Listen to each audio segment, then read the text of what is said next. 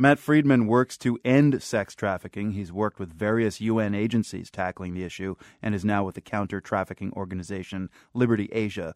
Matt Friedman is based in Bangkok. He says police corruption is a problem in many Asian countries. In some areas, you have law enforcement that not only are uh, taking uh, bribes to not do anything, they are sometimes the owners of the, the businesses themselves. What drives actually the trafficking between Vietnam into China and Cambodia? Well, part of the reason why trafficking happens from one country to the other is that you can disorient a person and put them into a situation where they don't have an understanding of the culture or the environment.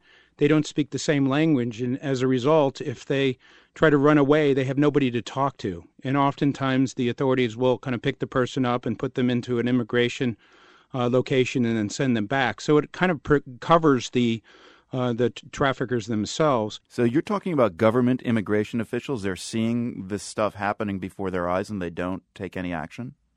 Well, actually, uh, interestingly, the government of China has uh, been a lot more proactive in recent years in terms of having what they called uh, uh, China Storm, which is an effort to kind of train law enforcement to go in and be sympathetic to these types of cases and to then go through a process and a procedure to rescue people and then get them home. Right. So, what's the Vietnamese government doing to respond to this uh, tragic situation? Well, the Vietnamese government is involved in kind of an alliance called COMMIT that brings all of the six Mekong countries from Southeast Asia together. This includes China, Vietnam, Cambodia, Laos, Thailand, and Myanmar. And basically, what they try to do is to have bilateral agreements between China and themselves, between Cambodia and themselves, and other kind of related countries to see whether or not they can develop systems that would allow for both governments to talk to each other when these cases come up.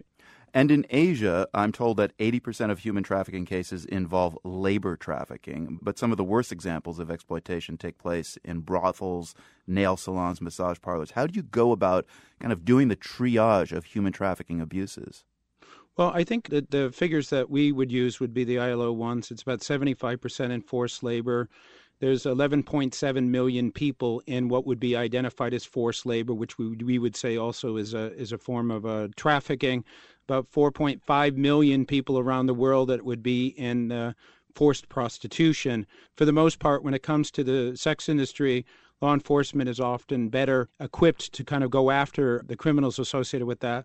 Whereas in the forced labor, the private sector has to take some responsibility for identifying a role in the fact that a certain number of these uh, companies that are like sweatshops and so forth feed into supply chains that result in eventually us getting uh, or electronics or telephones that, that have some associated with forced labor type conditions. So just understanding that that exists uh, and getting the private sector to ensure that these slavery type situations aren't in place needs to be kind of one of the things that we really have to focus on. Matt Friedman, a sex trafficking expert based in Bangkok. I asked him, by the way, how he got involved in counter trafficking.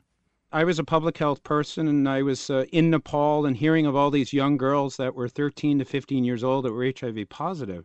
So started going to the shelters and asking them uh, what happened and I kept hearing horrific story after horrific story.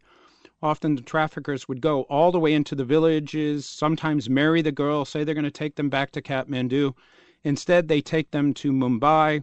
They put them in a room and they say, honey, I'll be back in a few minutes they go off and they get their money and go back to Nepal. And then the madam comes in and says, "Oh my gosh, uh, guess what? Your husband just sold you to me, and you're going to prostitute yourself uh, seven to ten guys a day, uh, seven days a week, and you're going to do what I say." Her response is, "Well, I'm a good Hindu girl. I'm not going to do that. I'll kill myself." The madam goes back and says, "Well, if you do that, basically, I'm going to go and kill your family, or something like that, to mm. tie her into it." They then bring in professional rapists. They'll rape her over and over and over again to break her will, and then she's put on the line. For me, I heard these stories over and over again, but it wasn't until I actually went to Mumbai. I was uh, asked to kind of do some public health checks in the brothels. I was with a police officer. A young 11 year old traffic victim saw me, literally ran up to me and wrapped herself around me and said, Save me, save me. You know, I looked down at this girl. She was a child wearing a dress that was five sizes too big. I looked at the police officer and said, okay, we're taking her out. He said, no, you're not. They'll kill us before they'll let us go. So, to make a long story short, we left, came back and she was obviously gone. We lost her. For me, that was my big test as a person who should have found a way of getting her out of there. I wasn't able to. I failed miserably. And from that point on, an activist was born.